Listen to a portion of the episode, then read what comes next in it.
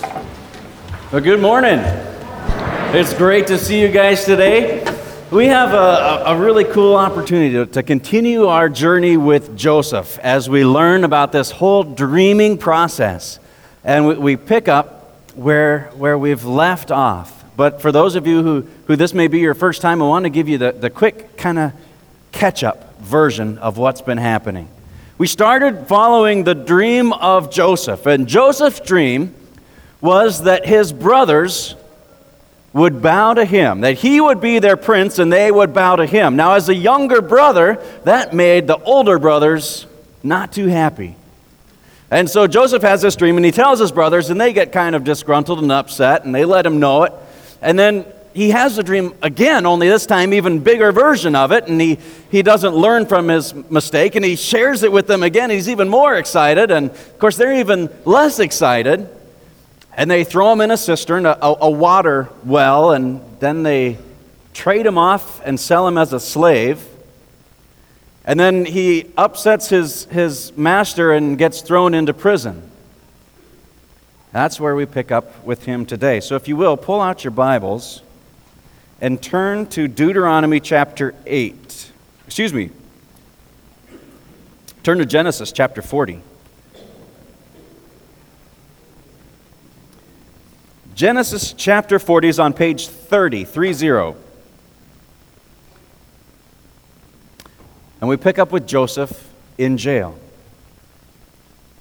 Sometime later, the cupbearer and the baker of the king of Egypt offended their master, the king of Egypt.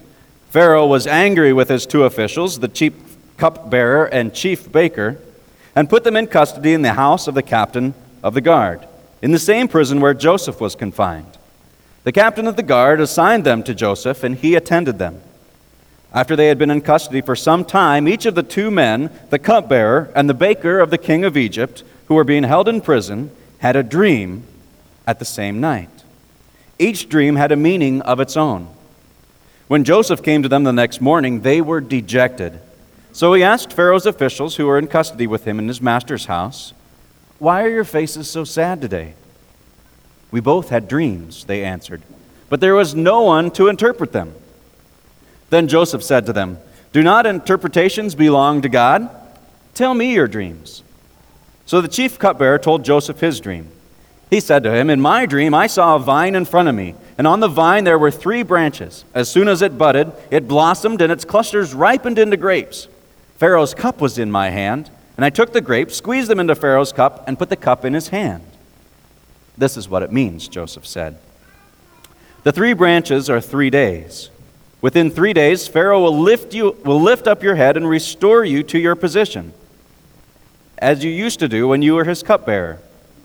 But when all goes well with you, remember me and show me kindness. Mention me to Pharaoh and get me out of this prison, for I was forcibly carried off from the land of the Hebrews, and even here I have done nothing to deserve being put in a dungeon.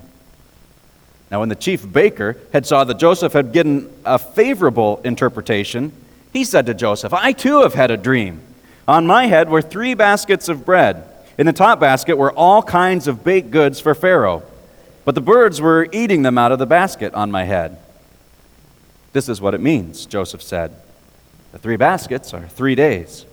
Within three days, Pharaoh will lift off your head and hang you on a tree, and the birds will eat away your flesh. Now, the third day was Pharaoh's birthday. He gave a feast for all his officials. He lifted the heads of the chief cupbearer and the chief baker in the presence of his officials. He restored the chief cupbearer to his position so that he once again put the cup into Pharaoh's hand. But he hanged the chief baker just as Joseph said to them in his interpretation. The chief cupbearer, however, did not remember Joseph. He forgot him. Forgotten. So here we have Joseph and he's had this dream that his brothers would bow down, that he would become the prince among his brothers.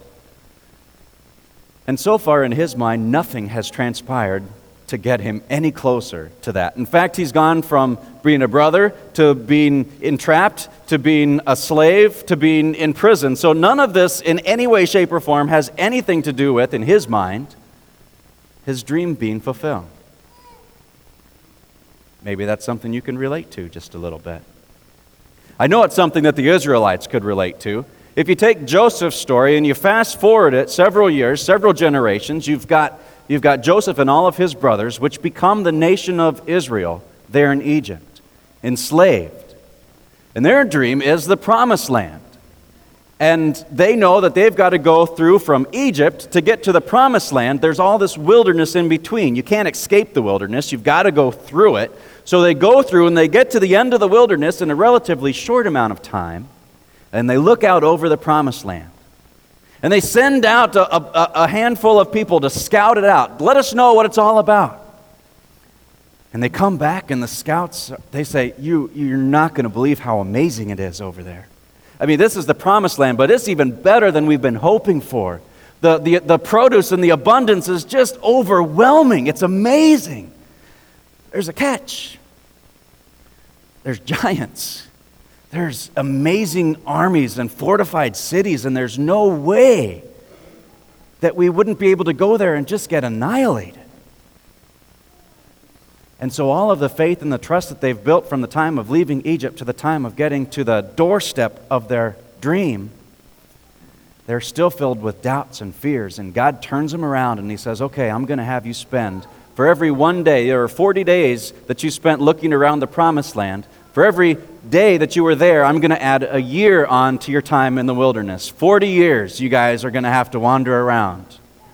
Everybody, even more than that, everybody who's 20 years old and over, I mean, let me see you, raise your hand. If you're 20 or older, you all die. You're not even going to see it. Can you imagine the guy who just had his 20th birthday? He's like excited, and then he gets that news, and like, oh, man, that stinks.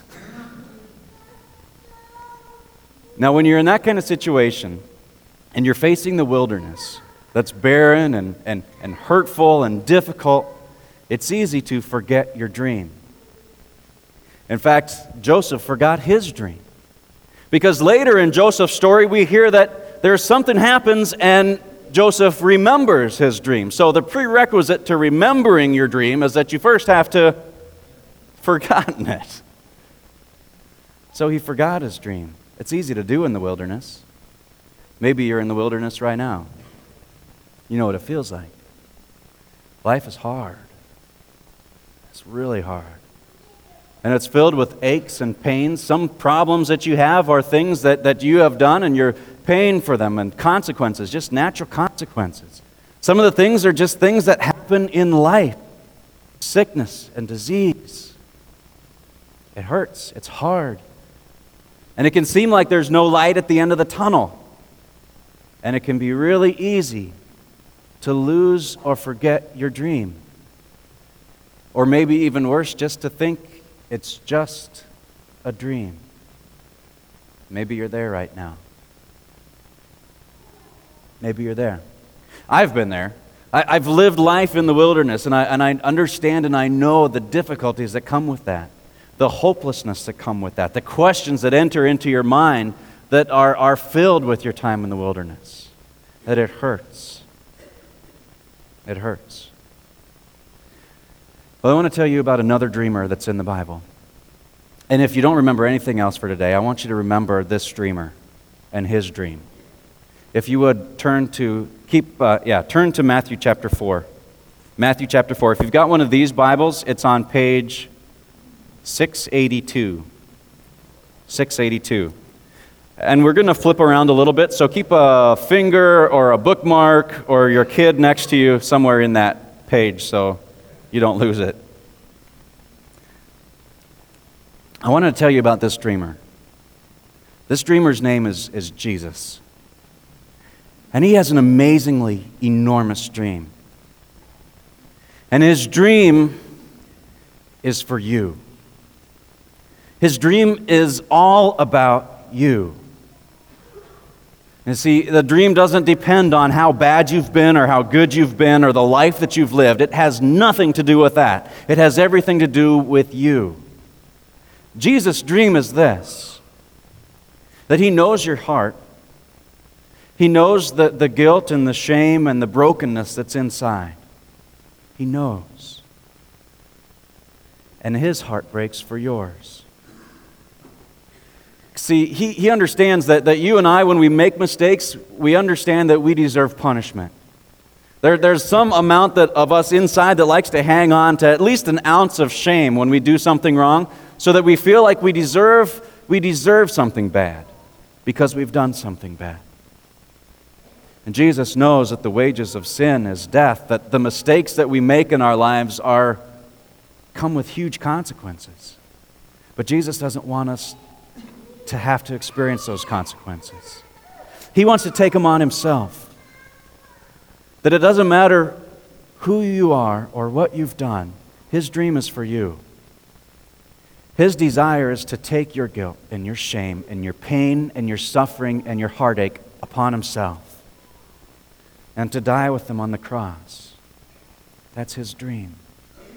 But his dream is even bigger because he doesn't just want to take away your pains, he wants to give you his righteousness. You see, Jesus is right with God. He and God are like this. There is nothing in between the Father and the Son. And he wants to give that relationship to you. So he covers you with his relationship that he has with the Heavenly Father. He takes away your pains, your hurts, your sins, your problems, and he gives you his right relationship. That's called being righteous. He gives it to you as a free gift so that you can have a full life here and an even more amazing life in eternity. That's God's dream. And there is not a single person in this room today that that dream doesn't center around. That dream is for you. So, this is Jesus' dream. But just like every other dreamer, in order to get from the point where you have the dream to the point where you see the dream fulfilled, there's this big, ugly space in the middle called the wilderness. In Matthew chapter 4, we find out that even our Savior, even Jesus Christ, lived life in the wilderness. But he did so differently than anybody else ever did. He experienced the wilderness perfectly and he gives us an example to follow. So if you are in the wilderness, there are three things I want you to learn about Jesus' experience in the wilderness to help you navigate it successfully. So turn to Matthew chapter 4, page 682. Now, in the whole timeline of things, this is right after Jesus has been baptized, but before he starts his ministry. So he hasn't even selected the the, the disciples or, are, are chosen exactly where to begin. It's starting here in the wilderness. Then Jesus was led by the Spirit into the desert to be tempted by the devil. After fasting 40 days and 40 nights, he was hungry. The tempter came to him and said, If you are the Son of God, tell these stones to become bread. Jesus answered, and underline this if you would, in verse 4 It is written, Man does not live on bread alone but on every word that comes from the mouth of God. Underline that, please. Man does not live on bread alone, but on every word that comes from the mouth of God. Now, Jesus is filled with the Holy Spirit and filled with the Word of God. And he uses the Word of God to navigate successfully through the wilderness. So, next to that verse that you just underlined, I want you to write these two words. This is the first lesson be humble. Be humble.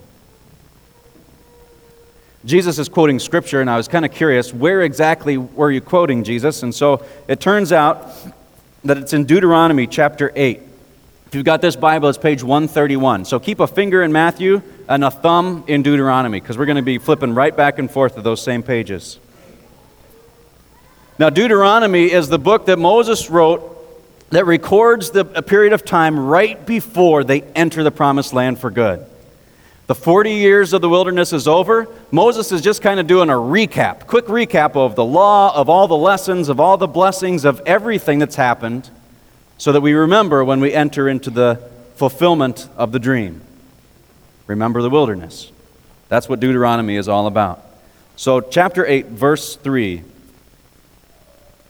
This is Moses speaking. He says, He humbled you, God humbled you, causing you to hunger and then feeding you with manna, which neither you nor your fathers had known, to teach you that man does not live on bread alone, but on every word that comes from the mouth of the Lord.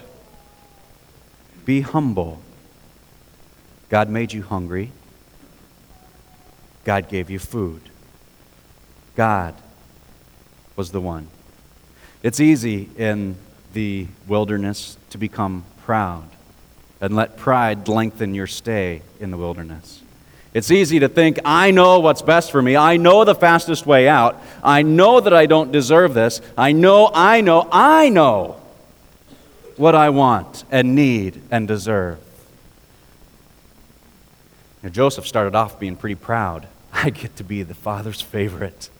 I've got this fancy coat, you don't, neener, neener, neener. And his brothers start his lesson of humility. It's hard to be proud when you're in a cistern. It's harder to be proud when you're a, slave. It's even harder to be proud when you're in jail. Humility is the first lesson. Israel struggled with that lesson back and forth from being, being amazed at how God had provided for them with miraculous signs and wonders to feeling pretty confident all on their own, feeling pretty strong and boastful. Look at all how these enemies just crumble at our feet. And then they get knocked down a peg or two to remember to be humble.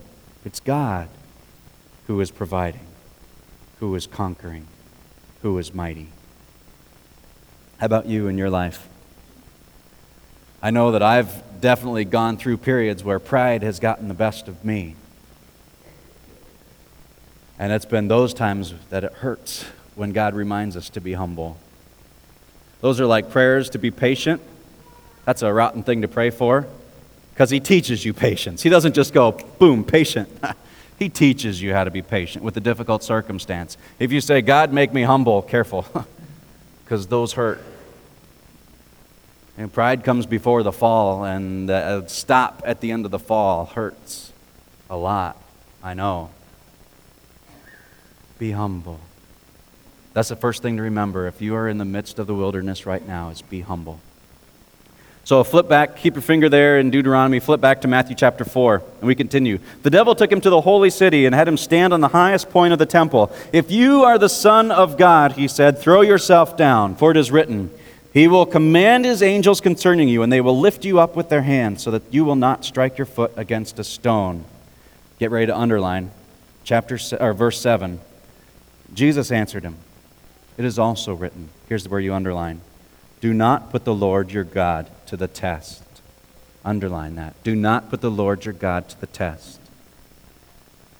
Next to that, I want you to write the second lesson. Number two is trust. Don't test. Trust. Don't test. You know, it's easy when you're in the wilderness to say, God, let's, let's make a deal here. And have you ever made deals with God? God, if you only would shorten my stay here, I would do this. God, I tell you what, I know what's best, so I'm going to throw this option out. If you do this for me, I'm going to do this for you. God says, Don't test me, trust me. Now, Jesus said that, and go ahead and keep your, keep your finger there and turn back to page 130, Deuteronomy chapter 6. This comes from verse 16. Page 130, chapter 6, verse 16.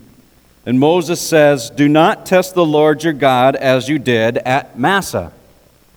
Do not test the Lord your God like you did at Massah. Well, what in the world happened to Massah? You don't have to flip there, I'll do it for you. Uh, Exodus chapter 17, verse 7. And this comes right after God has provided all the needs of Israel for food. He's given them the miracle of manna, bread fallen from heaven, waking up, and it's like dew on the ground. They collect it up and they eat as much as they can. And they get quail, they get meat too. They, they, it's like going out and hunt, and they get all this food that's just waiting for them to receive. Just that day. Just that day. Just take enough for that day. And trust me that tomorrow I will do the same. So it's a trust game. I want you to take everything that you need. Know that it comes from me. It's yours. Eat it up. But just for today. Because trust me that I will do the same thing for you tomorrow and every day after. I want you to trust me. So they just got that. Just got that. And they, they had the nerve to say, Well, I'm thirsty. I'm thirsty. and they start complaining. And they said, My goodness, God, I want to test you. I don't want to trust you anymore. I want to test you. If you are really there, God, then give me something to drink. God, if, if, give me something to drink, or, or are you even there at all? Maybe you've said that in the midst of your wilderness. God, are you even there? Do you see what's happening in my life? Do you care? God, if you're there, do something. Show me something. I'm testing you. And Moses says this, and he called the place Massah because the Israelites quarreled and because they tested the Lord, saying, Is the Lord among us or not? And so what happens is Moses talks to God, and God says, Okay, Moses, this is what I want you to do. I'm going to take your staff, whack the rock, water comes out of the rock, Israelite gets watered. But they tested, they didn't trust. They didn't trust. You know, um, when Joseph is in the midst of being in the wilderness, he has an opportunity to trust God, to trust that God will provide for him for all his needs, for his care, for his safety, even the lessons that he needs to learn when he's in the wilderness. Just think about this. Joseph was attending a leadership seminar in the wilderness. A leadership seminar is exactly what he was going through. Because if you start with the very first time he was sold as a slave, he enters into Potiphar's house, and Potiphar recognizes that he's got some abilities and some gifts, and so he raises him up to the position of leadership in his household. He's in charge of Potiphar's entire household. Then something goes south, and he gets thrown into jail. And it doesn't take very long where they're in jail, he gets elevated again to the position of leadership over all of the inmates. That's his job to oversee all the inmates. And that's how he gets into contact with the cupbearer and the chief baker, is because he's been elevated to that position of leadership, which he learns from and grows from, and ultimately becomes second command of all of Egypt. It's a leadership seminar that happens in stages. God has been providing these lessons for Joseph to learn and grow. God has also been providing the skills that he needed, namely the ability to hear, interpret dreams. He's been interpreting dreams this whole time, even to the point where he gets elevated in Egypt. So, how about you? If you're in the wilderness right now, instead of testing God, how do you need to trust Him? What are the things that He is providing for you? What are the lessons that you are learning? How are you growing? Where are you being stretched? How is your faith being strengthened? What are you learning now that will prepare you for the dream to come. Trust, don't test. that gets us to our third one. Again, the devil took him to a very high mountain and showed him all the kingdoms of the world and their splendor. All this I will give you, he said, if you will bow down and worship me. Jesus said to him, Away from me, Satan, for it is written. Get ready to underline. Here's where you underline Worship the Lord your God and serve him only. Worship the Lord your God and serve him only. Next to that, I want you to write the third lesson is keep it real. Keep it real.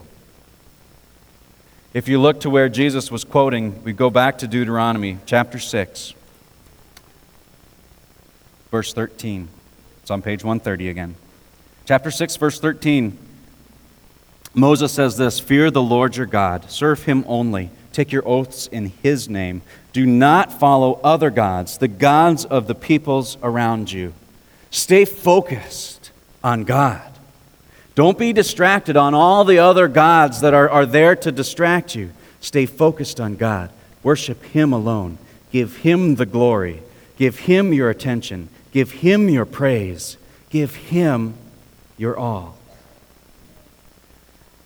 It's real easy for me when I'm in the wilderness to look for something to make me happy, something to survive with, something to get through. How about for you? Maybe you're saying, Well, I worship God. I'm, I'm not Muslim or I'm not Buddhist. I, I, I'm Christian. But where are your other gods? The things that would lure you away from your focus on Christ? And let me give you an example, because we've got one in our house. We've got an altar in our house. And this altar is, is uh, it's kind of expensive. Um, it comes with a remote control. Uh, you turn it on and you sit. Oh, and you just invest time right there on the couch, just doing squat. Literally. Is the God of, of, of entertainment, the God of TV. How many of us spend way more time in front of our TV parked on the couch than we do in prayer or meditation or thoughts to God? There's another God. Some of us struggle with addictions. Maybe your other God that you go to when you're hurting is a bottle, or drugs, or sex. That's another God.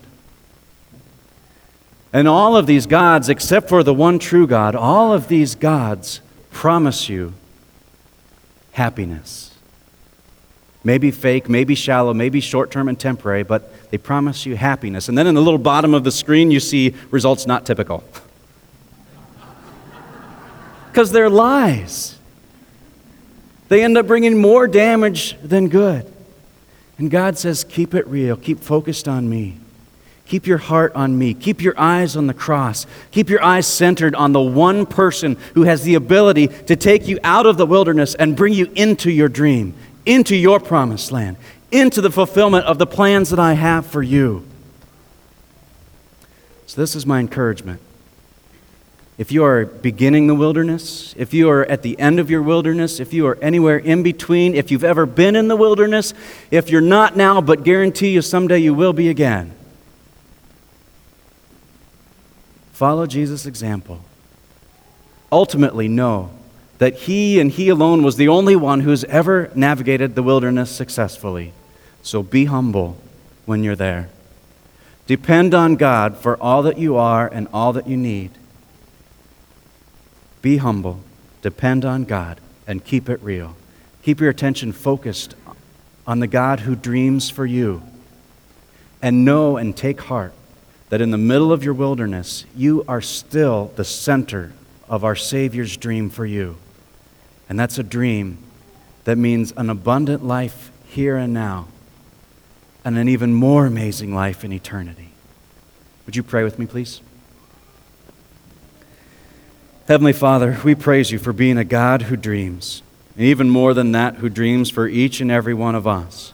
God, I pray for all of the souls in this room today that you would let them know and give them clear and abundant signs that you are their God who dreams for them and their salvation.